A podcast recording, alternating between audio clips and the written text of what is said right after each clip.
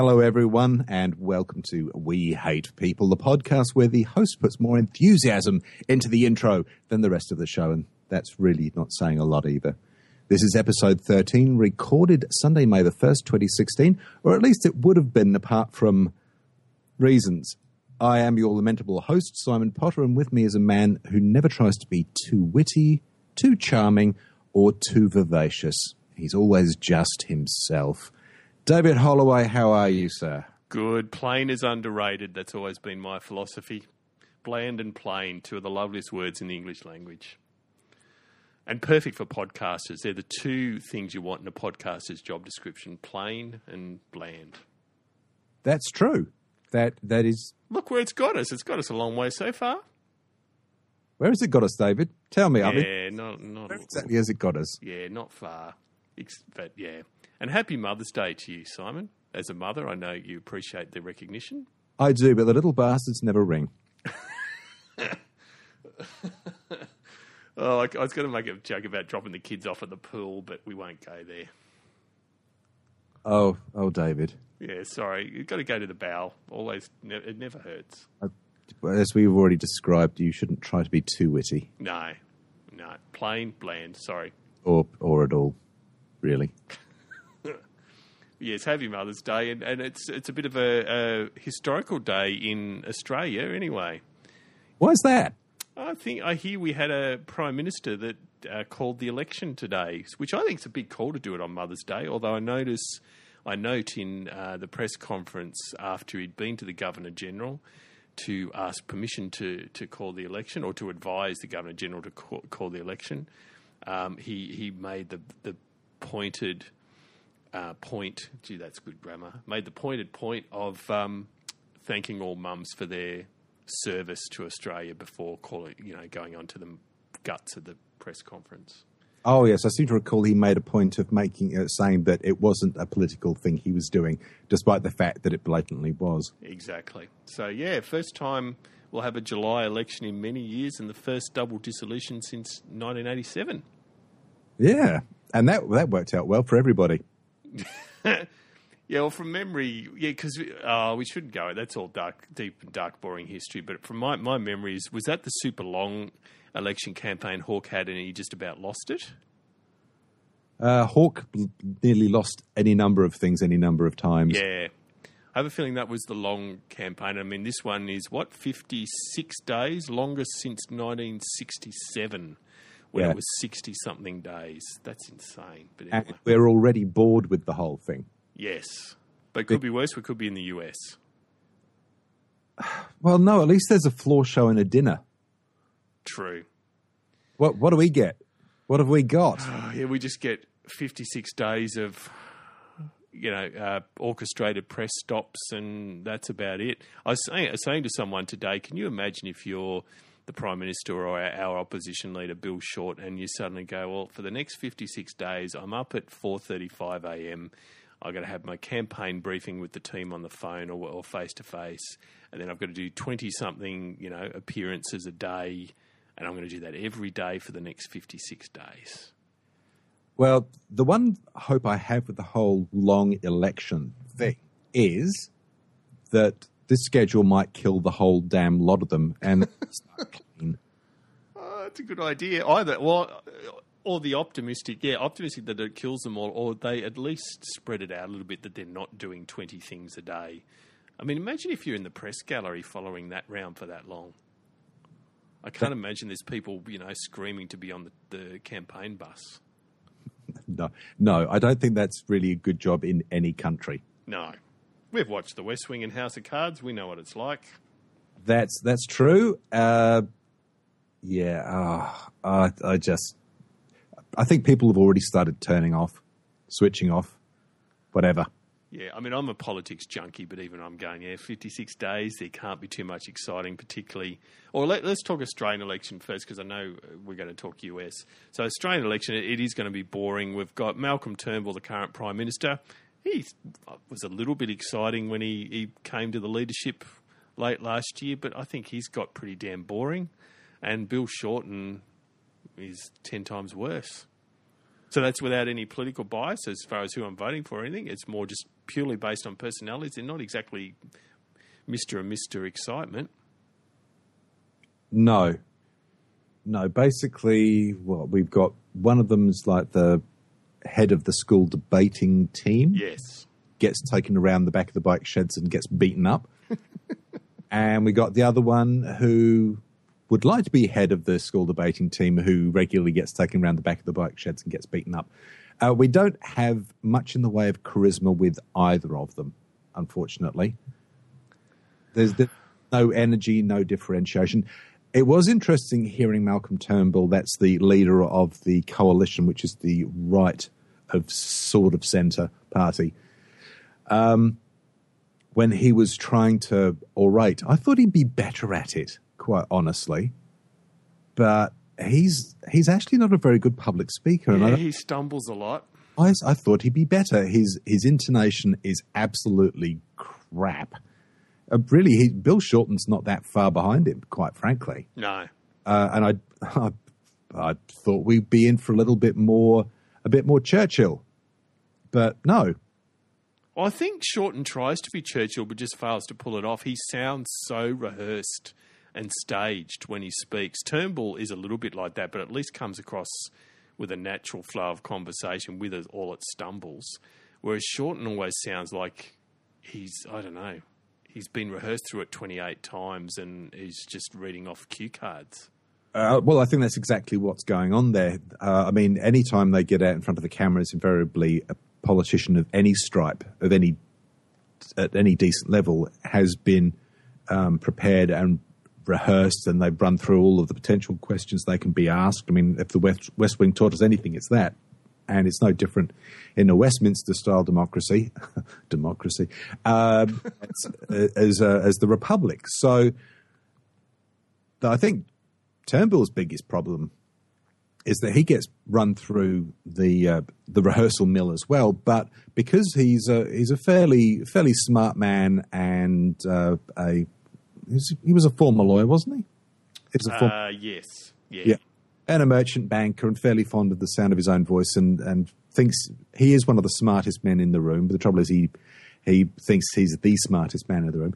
So he doesn't want to just stick with what he's been rehearsed. He will try and embellish or put a variation on it. And then he just ends up catching himself and then stumbling, as That's you say. right. So he's probably too clever for his own damn good, and I can't I would imagine that's going to come and bite him in the next next two months. Because unfortunately, he's not fireproof like some other people who are running for um, major political office at the moment. The Trump Meister. Trump Meister. Um, yeah, look, it's fascinating. I'm not surprised he's got the Republican nomination. Um, I still, I think he's on a, a, hiding to nothing against Hillary Clinton, but with a big disclaimer, and I think he's already starting to do this. If he decides to get all statesman-like and reasonable, I reckon he's in.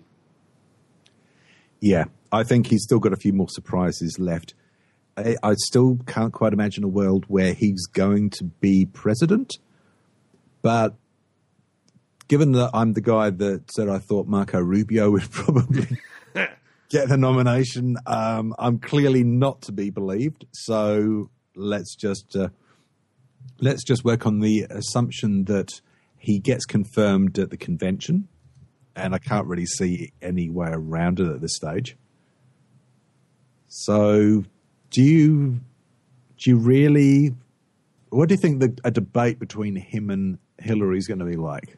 Well, he, he's either going to have to totally repre- repress his natural nature and pull off Mr. Statesman, in which case he could actually do all right there. Although Hillary, I would have thought intellectually would would outdo him, you know, run rings around him. So I can't see him pulling off a lot of debates. I won't be surprised if he tries to limit the debates severely. I, I think Hillary could actually run into a bit of a problem there because one of the problems she has is a bit like our politicians. She's dull as dishwater. Yeah. And she's a technocrat. So she's the kind of person, and I mean, she's she's been part of the machine. She's a creature of the machine, as so many of them are. I mean, that was one of the refreshing things about Obama uh, for a lot of people, and I think that's one of the reasons he got in was because yes, he was uh, what was he a first term senator uh, Yeah. like Cruz, but he had he had a bit of uh, had well, I mean, obviously there was uh, the the obvious thing about him, which was attractive to some voters because it's time, and I can't help wondering if uh, the Hillary camper hoping that because she's a woman, the the concept of it's time we had a female president might they hope that might actually provide a bit of impetus. I hope not because I'd like to think the right person gets put in the job Yes. uh, rather than it just being be- due to uh, to a, a, an ethnic background or um, what how you how your genitals are positioned. But you know that's not the world we live in. Clearly, so yeah, she might end up getting up. Excuse the phrase uh, over over Trump. But the trouble is with these debates, I think she could end up with her experience and her knowledge of details actually turning people off. then providing the, the razzle dazzle, the interest, the colour. And every time she goes on camera, she puts people to sleep. One of the things that I'm reminded of with this, although not too literally, I have to admit, is the Nixon JFK debate, the, the famous one. Do you, you recall the. Uh, I've actually not seen that, but I've heard of it. Yeah.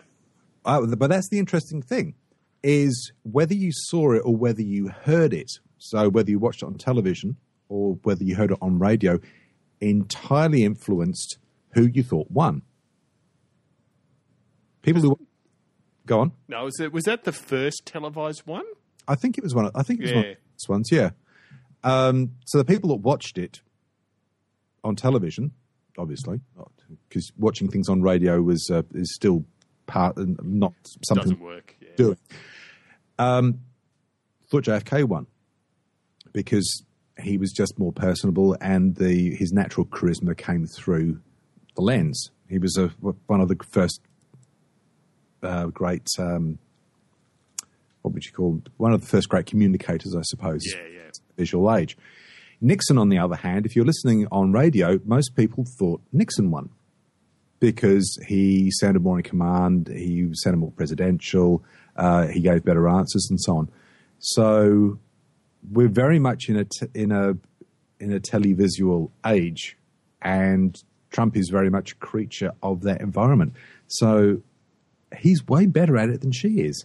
She's for all of her strengths, and she has many strengths. I'm not going to deny that. Um, on-screen charisma ain't one of them. No. So yeah, Uh, It'd be interesting to see. I mean, you you want to make a prediction for the general election? for the presidential election. Yeah, not for obviously not Rubio anymore. No, well, I, what's going to interest me more, and I, I think I'm going to hold fire until I see who they choose, both choose as running mates. Yeah, good point. Yeah. That's going to make an awful lot of difference. Hillary probably needs to choose someone who's got a, a bit more personality, a bit more, a bit more, can add some colour to the campaign. Uh, and Trump, on the other hand, needs someone who's a, a politician, someone who's a bit more grounded, a bit more facts based, and a, probably a bit more respected by the part of the party that uh, isn't coming on board at this point. if Hillary was watching House of Cards, she'd put Bill in as vice president. Mm, no, she wouldn't. No, if, if that was the only reason, as far as if she was basing everything on House of Cards, she would put Bill in as vice president. What would that make him? First man? First- No, make him vice president. So, um, I, and this is spoiler Oh. alert for those who haven't watched House of Cards season four, but that's exactly what happens. Frank Underwood puts his wife in as vice president. Oh, now you've completely spoiled it for everybody. Thanks. I I put spoiler alert. Yeah, but you need to give people more warning. No, they could uh, look if I have wrecked it for someone, but it's it's no huge surprise, and it doesn't wreck the main storyline at all. Okay. Yeah, Do we forgive him, people? If you don't forgive him, please Twitter bomb him.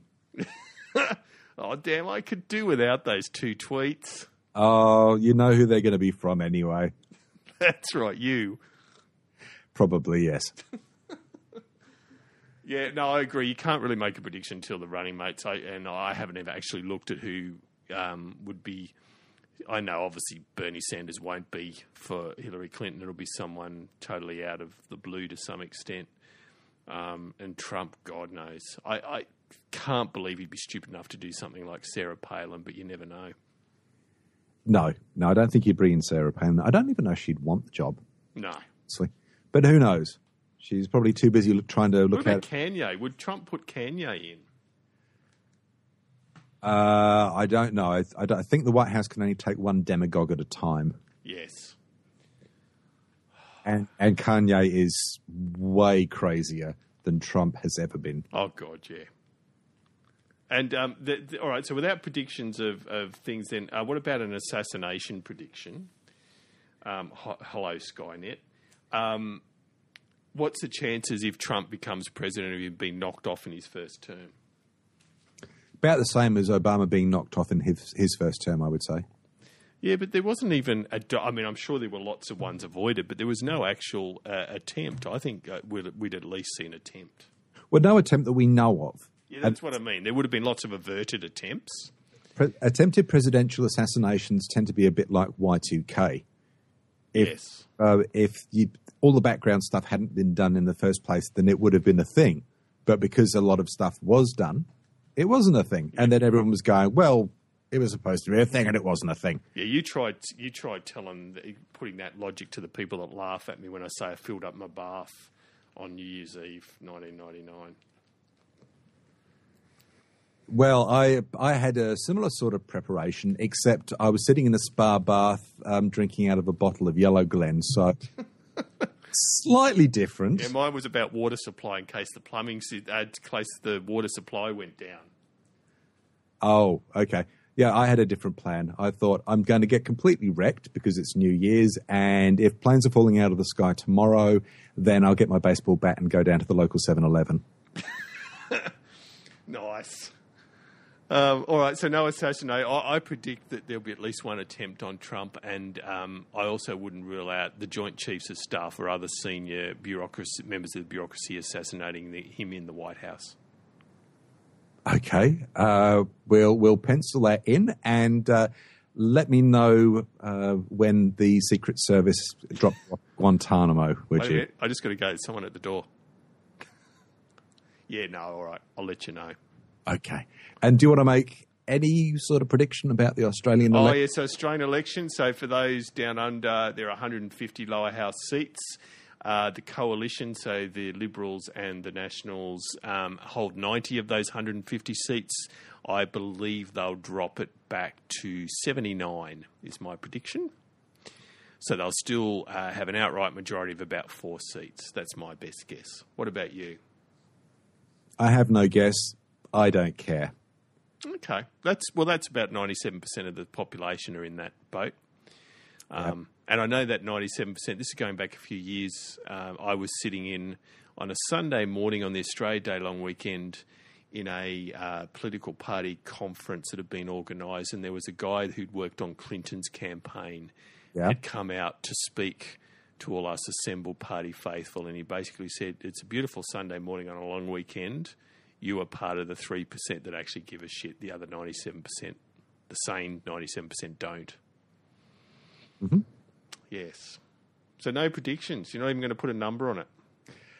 No, I, I find myself staggeringly uninterested. I'm going to what I'm going to do is the same as with uh, with the the current state of games consoles. I'm going to wait until there's a bit more information out there and we're a bit further along to release date, and then make a choice.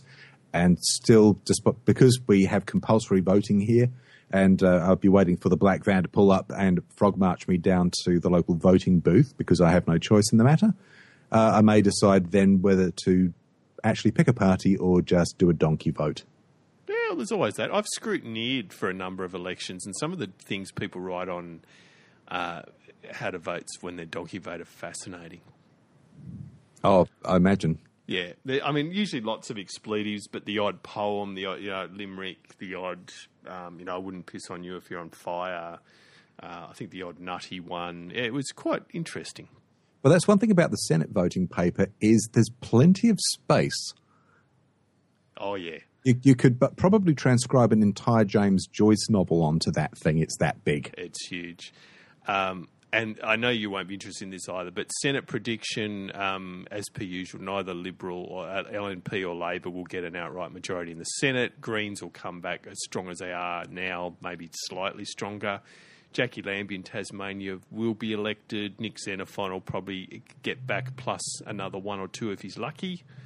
Uh, and most of the other guys will get the arse, I would have thought. All I care about is Barnaby Joyce getting back in so he can set fire to Johnny Depp's bloody dogs if they come back into the country. I love Bar- We've already talked about this, haven't we? We love Barnaby Joyce. I have a, a healthy respect for him. Yes, he's a good bloke. Uh, speaking of people who probably should be in the top job, Apple seem to be having a bit of trouble at the moment. Their sales of phones are dropping. Yes. They don't seem to know what the word innovate means anymore. No, definitely not. Not innovate. So, since they seem to be sliding into the territory of corporate mediocrity and becoming the next Hewlett Packard or the next Dell, should they get someone more visionary, more, oh, what's the word? More of a dreamer in? Someone like Elon Musk to run the company. Well, he's got nothing else to do. That's true. There's there's only the uh, the propelling people along in a vacuum tube, uh, the space thing, SpaceX, yeah. and uh, Tesla. Tesla. Yeah. So I mean, I'm sure he's got plenty of spare time. Yeah. I think he'd be great. I think I, it was always a big mistake when and when Steve Jobs died to just put. See, he's that bland. I can't even think of his name off the top. Uh, Cook, Tim Cook. Tim Cook. Um, it was always a mistake to put a bland, bureaucratic-looking dude like him in, and it's proven to be the case. They've jumped the shark well and truly. Do you think they've? Well, let's see. When jump, jumping the shark is normally something done when, uh, well, it's usually TV. Let's face it. Uh, they've run out of ideas and they just start getting more and more ludicrous. Do you do you think they really think they've gotten to the point where they're ludicrous? No, probably not ludicrous. It's more sloppy. So I'm just sick of, like the computer that I use to podcast on. I can't shut down. It just it it, cr- it crashes every single time I shut down. I've googled everywhere. The Apple support forums are use, useless. It appears it's a relatively widespread issue. Nothing's been done about it for three OSs now. It's just that stuff. You would always get bugs in operating systems, but stuff like uh, they just seem to care less and less. And like a lot of games, game stuff we talk about, where we become the bug, the beta testers rather than the customers. Um, I'm just a bit over them, to be honest. Yeah, I, I have to admit, I'm I'm feeling a little bit that way. Um, when I my current job, they got uh, a brand new iMac Yep. to use. So the latest version, it's uh, an i7, whatever the graphics card is, uh, 5K display. You know, ooh, 5K, ooh. I have to press my nose against it to see the pixels. Doesn't matter that the graphics card actually really struggles to just update the bloody screen. That's right. And when you've got something like Illustrator or you know a, a computer that's basically designed for the creatives, uh, when you've got creative software running, the machine struggles, Yep. and that just seems to be, as you say, a part and parcel. Uh, who was it? It was uh, Palmer Luckey, the uh, the founder of Oculus Rift. That's right. Yep. uh, he said that I can't remember exactly what he said. But basically, he said that uh, they wouldn't be bothering with Oculus on Apple until Apple learned how to make good computers. He's not wrong. No. It's a it's a bit like an Apple car. The the idea of an Apple car actually coming into existence fills me with dread. They'll probably leave doors out because they don't want it ruining the the, the smooth lines. And you get in the sunroof, or I don't know, you you have to liquefy yourself and pour yourself in through the cigarette lighter. Who the hell knows? It's Apple. They'll Oh yes. stupid. The Magic Mouse that came with the computer. Do you know where they put the um, what is it? The, the lightning connector on that thing so you can recharge it. Do you know where it is? I'm get, is it on the bottom or the front? Somewhere where you get in the way all the time. It's on the bottom. Yeah. So you can't charge it as you use it. If you forget to charge it and it runs out, you have to go to IT and get a crappy Lenovo mouse because that at least will actually operate. Yeah. It's just it's stuff like that. You go, what are they thinking? They, the only reason they put it on the bottom is so it doesn't ruin the look.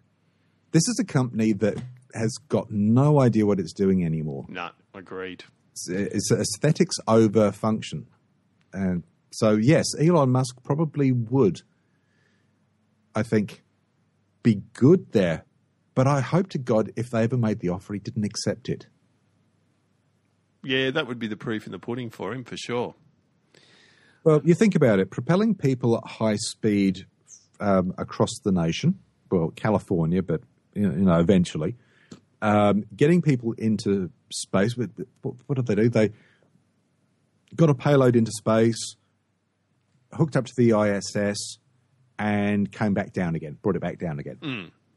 So, because NASA, since the space shuttle shut down, okay, great, you, you're using Soyuz capsules and Pioneer, oh no, Progress capsules, which are the automatic unmanned ones.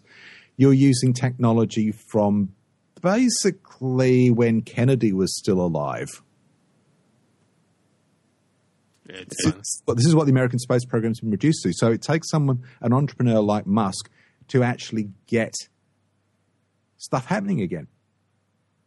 What he's doing, especially with what he's doing with the electric cars, has got to be has got to be infinitely more useful than anything Apple has ever produced, ever, but especially now. And a, viable electric car, self driving or not, has got to be more important than a thinner, bloody iPhone. No, you're absolutely right. Although uh, it'd be nice to have electric iMac rather than this petrol thing I've got now. Oh, uh, do you do you find that you smack your wife in the face when you're trying to uh, use the starter cord? Yeah, that's right. And it's just like I've got the room closed up for for acoustics, and I, am already starting to feel a bit dizzy from the exhaust. But beyond that, it's all good. I wouldn't mind if it was a V8, but Apple always put a two-stroke in the damn. That's right. Well, actually, now you mentioned the graphic cards. I love that my Retina MacBook Pro, so it's one, the best Mac laptop you can buy, and um, it scre- its fan just about screams running WoW. Oh, that sounds like my PS4 running anything. Yeah, I, I, actually, yeah, okay. We should save that for Flashpoint. But um, I it's only a couple of games I can actually hear my PS4. But yeah, you do hear it a bit. Yes, we'll save that for another show. Yes, we're off topic. All right. Speaking of cars, because we sort of were, Lyft and General Motors are planning to launch a self drive taxi service. So, now that's interesting. So, how does that work as far as they supply the car and you drive? Or as in a self drive, as in a driverless car? Driverless car. Right, okay. So, GM have already. I think this is a little bit confusing, but they have the Volt and the Bolt. One is a hybrid, one is pure electric. I'm just having, and I still don't. I still can't. Both look like bricks. Yeah, and I still can't understand how they're going to transition to driverless. I just, for the life of me, can't see how it'll work if you've got, say, half the cars around being driverless and the other half being with drivers. I can't see anything but disaster resulting. I think they might do it the same way the, the what was it the that 19th century automata was it the the something Turk, the Magic Turk, the Miraculous Turk. It was basically a chess playing automata. Automata? Yes. Automaton? Uh, that would play chess. But basically, what it was was it was mechanical, but there was a, um, a little person, a midget dwarf, whatever term we're using these days, uh, was actually inside the cabinet playing the game. and, and, then operating the, uh, the, the mechanical superstructure, basically. I think that's what they're going to do with this. They're going to put little people inside inside the uh, Chevrolet Bolt, and that's what's going to do the driving. So height challenge people have got uh, another new uh, what do you call it career? Well, think about it. I mean, it's either that or appearing as Ewoks. We'll just ask um, Warwick. What's the name? Or Tyrion Lannister. I mean, career options seem to be somewhat limited. Um, So it's it's it's good. It's equal opportunity. Actually, it's not equal opportunity. It's it's horribly horribly biased because you have to be under four foot to fit into the little compartment that no doubt these vehicles are going to provide. Yeah, you certainly wouldn't be able to get in there. No, no, I, I just sort of have to sprawl across the roof. I think that might work. Well, you and I are a bit like uh, Police Academy Hightower. We need to pull out the front seat and sit in the back seat to drive. I have had. There's been a few cars I have had to open the um, the sunroof. Yeah, sunroof. Oh, so your head. Oh, well, I can understand that. Well, it's either that or I'm sort of, sort of got my head bent on an angle or something. Yeah, it's not comfortable. Leave a permanent impression in the upholstery. No one wants that. No, absolutely. So okay, so driverless. Te- yeah, I, I can see them being useful, particularly for inner city routes, really firm routes. I could see that working really well. But I, I said I still worry about the combination of driverless cars, um, real taxi drivers, and other drivers all sharing the same roads. Which which one of those groups worries you more, David? I, I think I th- I can imagine the human taxi drivers not being happy with the automated ones, and, and we all know what some human tra- taxi drivers are like. They they're not the best adherents to the road rules. Sometimes I could just see it ending very badly. Uh, yeah, well, that's uh, that's probably the only reason why Uber cars don't keep getting sideswiped off the roads into ditches is because taxi drivers can't identify which are Uber cars. That's right. Have you ever thought about doing Uber? Well, I don't have a car, so, So that, that rules that out. issue, yeah. Yeah, I don't know why. I I just thought it'd be a nice little money earner on the side, but then I think the reality of a Friday, Saturday night spending four or five hours driving drunk, vomiting, and and creepy people around, I think it'd get old pretty quick. But that's the, and I've been a bit hesitant about embracing the whole idea of Uber. Uh, I've only actually been in one, had one Uber experience, but I did kind of grill the driver a bit. Uh, very nice fellow, and you pretty much can pick up anyone you want and stop whenever you want. It's not like you you're on a shift and you No, have- true. if if you if you don't have it's a bit like uh, on eBay. Uh, if someone's sold like five things and they've got no substantial reputation, you probably don't want to buy off them. No. They've built up a bit more of a rep.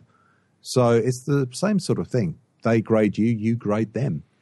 And if you're going to buy a trampoline on eBay, a 10 foot diameter trampoline, don't ask after you've paid for it whether it'll fit in a normal car, which is what happened to me in recent months.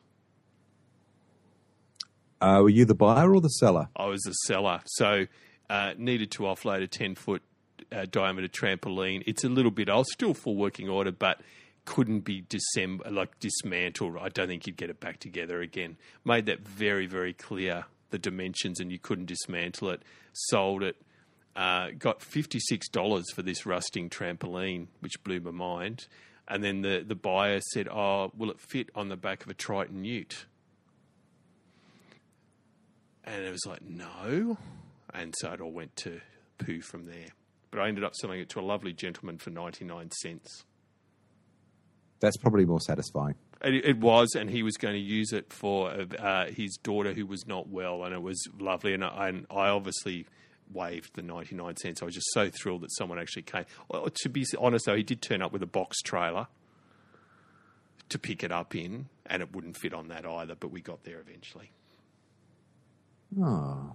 See, sorry, off topic again, but yeah, that one worked out well. So you got a free trampoline, and I got a piece of crap out of my yard. It was all good.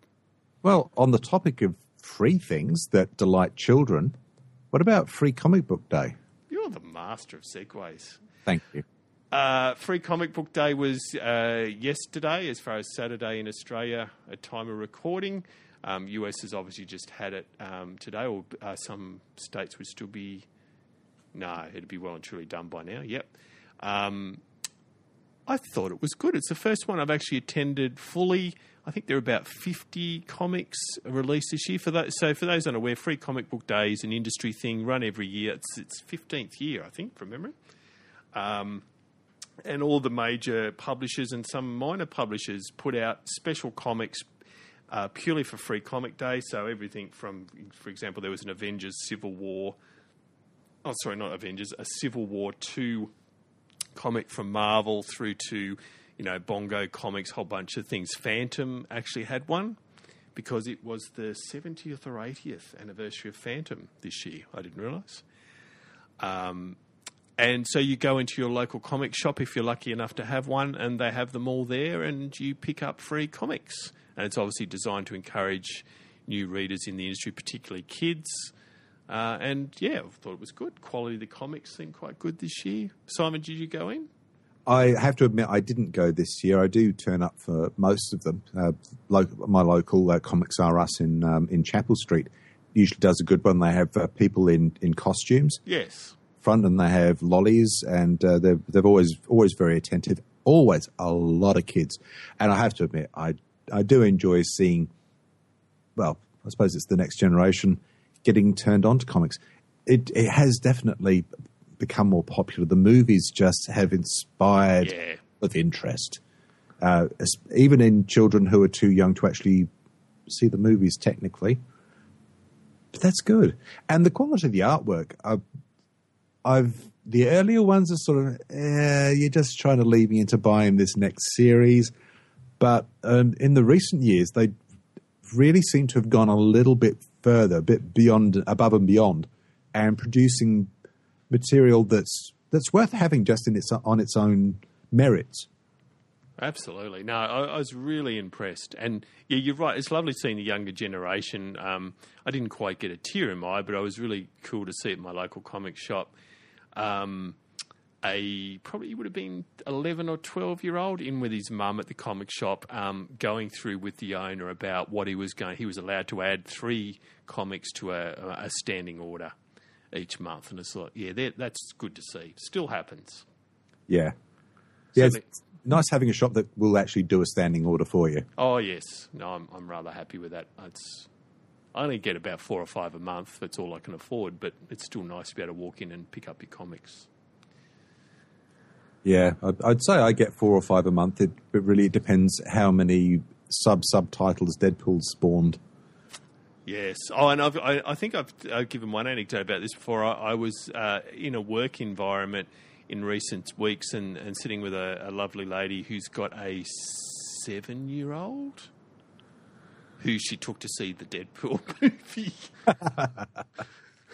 and she went, Oh, it was a bit of a shock when it started. And it's like, Yeah, definitely not for a seven year old. And is there any truth in the rumours of an X rated version? I saw a link the other day, but I didn't click through to it. Someone was claiming there was, it was on a comic collection forum, that they were going to re release it in an X rated format. I wouldn't be entirely surprised if that turned out to be true. I'd be no more surprised about that than the fact that there's supposedly a four hour cut of Superman or Batman versus Superman. So God. I'd actually sit through that. I'd quite happily buy that.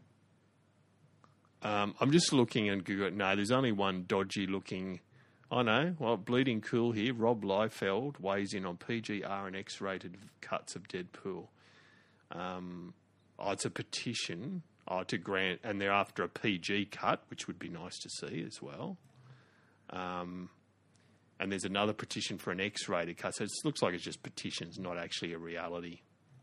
There is a PG cut. All you have to do is buy the DVD when it comes out, and then parents, be parents and just cover your child's eyes at the appropriate moment. It's not difficult. You just have to pay attention to the kids you brought into this world. That's true. And you just need to know the movie well, but you're right, you could do that. So, yeah, free comic book day. Bring it on. It was good. And speaking of uh, people that you brought into the world, uh, a significant person has recently left this world. Oh, you just go from strength to strength. Yeah, Prince. So I think we talked about Bowie, didn't we, when he dropped off the twig? How could we not? Yeah, I know. So Prince is up there. If I had to do a, a ranking, I don't know that I could rank Prince higher than Bowie, but he's bloody close. Mm, Like you know, if you, you'd say, look, Bowie, eh, you know, if hundred out of hundred is the Beatles, Bowie was probably a solid ninety-two or ninety-three, and I'd say Prince would be high eighties. you, you, you're using the Beatles as a baseline. Well, as a general rule in rock music, if you take the broadest definition of rock, the Beatles would be considered still the best rock act that's ever been by the majority of of music fans. Like, What? who would you argue were better than the Beatles? Unless you're going to argue Elvis, and then I'll start to really worry. Yazz and the plastic population. All right, yeah, you got me there. I'll put Beatles at 100 and Yazz at 101. But yeah, I mean, I, you know, Prince, he was up there. He he was definitely he was innovative. I, I still remember the first time I actually saw. It's a bit actually. It's a bit like I remember when I first saw a, the uh, when Culture Club Yep. played their video, and I still remember Prince's first video. You remember? Do you? Uh, his first video. So, which was that controversy? I, No. I'm guessing here. well, I don't know if it was his first video. It's the first video I saw, and it was a song called "I Want to Be Your Lover." Ah, okay, yeah, yep. And it was a bit out there. No, no. Basically, he was just sitting there, probably buck naked, but you only saw him from the shoulders up, uh, and it was just a straight to camera piece. Okay. Yeah, I don't recall that one, but Take as far as I recall. because I mean, for me, Purple Rain was when I got into him. So I was only thirteen or fourteen when Purple Rain came out. I saw When Doves Cry um, on Countdown, and I went, "Whoa, he's a bit edgy," and went and bought Purple Rain. Loved the album, um, and that was it for me. So yeah, but his older stuff's brilliant as well. Yeah, he was very, very much in the edgy because he, I mean, he was a, a small, slight man, so he could have played up the whole androgynous thing. Yes. But somehow, despite the fact he was Bowie esque effectively in, in stature, rather than doing that, he just went the whole horn dog thing. He he was he was the king of sex. Oh yeah. uh, which, when you think about it, when you take a step back and think about it, that's actually quite an achievement. Oh yeah, no, he it's and just how prolific he was. I actually uh, can't remember how many albums he's had, but it's incredible. Let alone the hits and, and everything else. The, So- the quantity and the quality of his output has just been staggering. Well, the day he died, Double J ran. They just well, they they ended up playing wall to wall Prince twenty four seven for three days. But the first day that he died there, I, I probably listened to him for two or three hours, and it's just incredible. The amount of songs. And so now I'm just thinking about if you had Bowie and Prince both strapped to tables going towards those big circular saws, and you could only save one. I'm trying to work out. I probably would say Bowie. yeah, I think I probably would as well. But then I think it's also probably got an awful lot to do with your age and your point of origin. Yes. because probably from a more Anglo-centric aspect, Bowie would stand out more. But from an African American experience, Oh god, yeah. Prince would be so much more significant. Oh god. He would have to be. I mean, I've, I don't know if you can you can use a phrase like Black Elvis, but you may as well. Oh, that's right. No, I, I agree, Tony. And if I ha- if I had the choice, if it was a different choice besides Circular Saws and interview, I'd much rather interview Prince any day of the week. I reckon there's a lot more mystery. There would have been a lot more mystery to explore around him than Bowie had left. Yes. Yes, I, I think that's probably true. And and just to be uh, even-handed here, I, I'd like to refer to Elvis as the White Prince. Yes, that's right. Good, good work. Uh, Because I don't, I'm not sure that one is more significant than the other, apart from the fact that one just came earlier. That's right. And I'm just hoping no more of these guys drop off this year. So, uh, and this is, uh, I hope you don't mind, a self segue into the last item, which is um, carpool karaoke. I, I, for those that haven't seen them, the Late Late Show's James Corden, who's a pommy guy, um, gets in a car with a, a singer and drives around. And um, there's been a whole bunch. Of Adele, the guy from Coldplay. Well, Adele's is brilliant, but the three that really struck me, I watched in the past week, were Rod Stewart, Elton John, and Stevie Wonder. And probably out of the three, Stevie Wonder's was the best. But it really struck home. If if you lost Stevie Wonder and probably Elton John to some extent too, it'd be have to be one of the worst years in music history for losing big stars. Yeah, I would agree with that. Stevie Wonder hasn't done a lot recently, but there's a man who did so much of such outstanding quality fairly early on in his Oh yeah, that it, it doesn't. You know, you, you could basically he could basically just be urinate publicly urinating, and it wouldn't matter. It wouldn't diminish the contribution he's made. no, and he was funny as I can't recommend that clip highly enough. Oh yeah, yeah. His um, yeah, it's well worth watching. Definitely. Rod Stewart's is is fun to watch as well, if only because it's obvious he's not really comfortable with the whole thing to start with, but he he warms up, he gets into it, That's right. and um, that's quite refreshing to see. was it beer and shagging was the catchphrase from that one? Beer Yeah. and shagging. Yeah, he um he I've I don't know anything about what was, what was that thing called? Something and Stacey he, that James Corden did. Uh, Gavin and Stacey. Yeah, yep.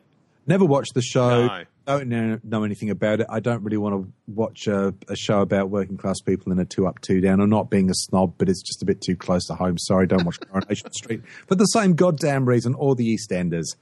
There, I said it. Um, you want to watch people suffering in squalor? Go for it. That's uh, no problem with that at all. Um, what he's doing is a bit self indulgent Yes. as I can see. But I suppose a working class lad who's done well and now is driving around California with Stevie freaking Wonder. I can't blame him for taking that opportunity. You can tell he's having a ball, and why wouldn't you? Yeah, uh, he's yeah he yes The funniest one in the Rod Stewart, and, and if you if you don't want a spoiler on the Rod Stewart one, then maybe just stop for the next thirty seconds. But I love how um, James Corden asked Rod Stewart, "When did you lose your virginity?" And Rod Stewart says, "I lost it about when I was fifteen. It was an older girl. She was a big girl. She's about thirty, and that's the song on which Maggie May's based." And James Corden, quick as a flash, said, "Is that the last time you slept with a woman that was older than you?" And he, st- and he started to answer, and then he realised what had just been said. And he just looked at him and went, Shut up! I thought that was just gold. Yeah it's it's- yeah there's some human moments in it and it's that's probably a worthwhile exercise just for that Yeah. And the Sia one is quite funny. And for those that appreciate amazing singing, um, I don't think many people doubted Sia had a naturally good voice. But if you want to hear her in a car, it's obvious there's not. There's obviously effects on every voice in a, on a recording, but they don't need to use a lot on her voice. yeah Sia's a funny one I'd never heard of her Okay. Quite recently. I, I didn't know of her. I mean, considering I live in the same bloody country, you, you'd think I'd have some awareness, but no, that's not the case at all. But I think Chandelier was the first thing she did that I heard of. And when I first heard that, I thought, oh, she's, oh, someone's ripping off Rihanna. Yeah, well, Rihanna's ripping off her. Well, she writes for Rihanna, yeah. Well, Rihanna's one of the people that she's written for. Yeah. By the way, Rihanna, take a break. We're sick of you. Yes. But apparently, uh, what was it? Um, was it Diamonds? Yeah. I think uh, was the song Sia wrote for Rihanna, yep. Rihanna picked up. And uh, when when someone writes a song and puts it out on the market for people to buy, because that's how this thing these things are done, uh, they'll do a guide track. So this is what the song sounds like. Rihanna basically copied the guide track perfectly. So much so that apparently Sia thought it was her. That's It was her voice because Rihanna had done such a a, a lockstep copy of it. So yes, interesting, interesting, but uh, interesting lady, very talented lady, and yeah, she's got a good sense of pipes. And unlike that girl that sings on uh, for Florence and the Machine, who is always dialed up to twelve, good God, girl, don't you learn the meaning of subtlety for She Christ? can, and she can actually do so. I had the pleasure of seeing them live in the last uh, six or seven months uh, at the Opera House. I watched Florence and the Machine, and she, you're right, she does tend to belt it out, but she can ease off a little bit sometimes. How much is a little bit? If we're talking twelve, how how much? Oh, she would knock it back to eight sometimes. Um, she Okay. does have some slower songs and some more gentle songs. She was very teary that night too because it was when the um, the, the French bombings had occurred that day.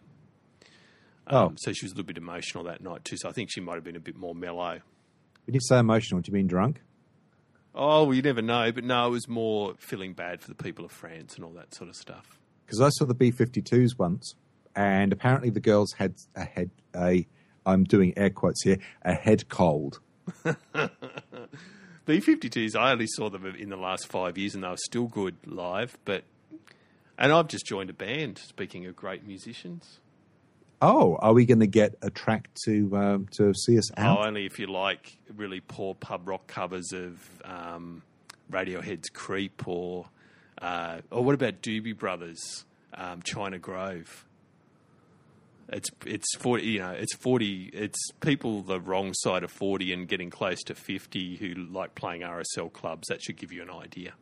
Do you do Creed covers? Uh, Creed, uh, Creed is in the band Creed, or you mean Creed is in short for Creedence Clearwater Revival? Wow. No, I I understand the difference. Okay, I understand I'm- there's a band called Creed, meant but the, I meant the band Creed. yeah, yeah, no, no, definitely no Creed, and um, more, and we don't do any Creedence Clearwater s- Revival, but it wouldn't surprise me if we did. What about Nickelback? Do you do any Nickelback? No, God, no, come on, I've got some standards.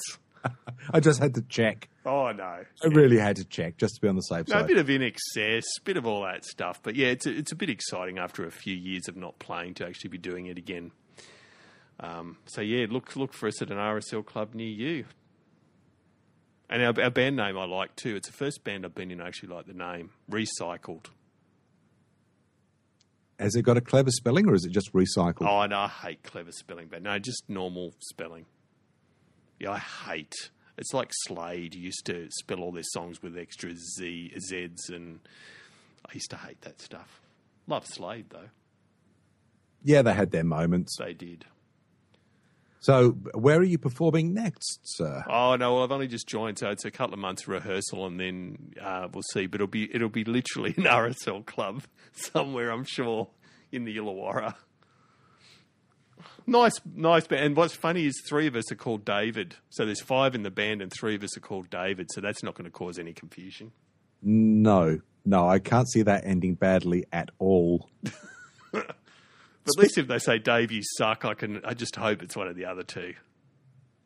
That's fair. Speaking of ending badly, Yes, let's end it badly. and in the interest of good taste, we'll call that a show. If you have any ideas or suggestions, feel free to email them to contact at oceanicgamer.com or you can tweet David using at Creative Shed or me, the infinitely preferable choice, Yes. RPG Beats RL. Sorry, you'll have to edit that or you know knowing No, you- won't. we won't. For earlier episodes, visit www.creativeshed.com or subscribe to us on iTunes or Stitcher or possibly Google Play's podcast thing, but because that's only the US and Canada. Yeah, so it's limited to USA and Canada, is it? That's a bugger. So I was so excited when I got the notification from Google Play that we'd been accepted, but so it is geo limited at the moment, is it, to USA and Canada? Yeah, I can't even I can't even get on there on my VPN. It's just a TunnelBear. I love you, but you failed me there. I mean, that's one thing. I, I, I hate iTunes, but it's slightly better than Google Play. Oh, Google Play will be okay. It's just going to spread its wings a bit more. Yeah, yeah. But but anyway, everyone, thank you so very much for listening. Yes, thank you. This at double speed or 1.5 speed, as at least one of you does. Thank Really? for that. Yes. Uh, and if you like what you heard or enjoy rubbernecking at Trainwrecks, remem- remember to subscribe to us. Is there any way you can record it at double speed? Well, you're the one that records it, David. You're the producer. we could get through in 20 minutes, half an hour. Leave it with me. That's not how it, that's how Quantum Break works. It's not how recording podcasts. Oh, work. sorry, it's just because I watched Interstellar again last night.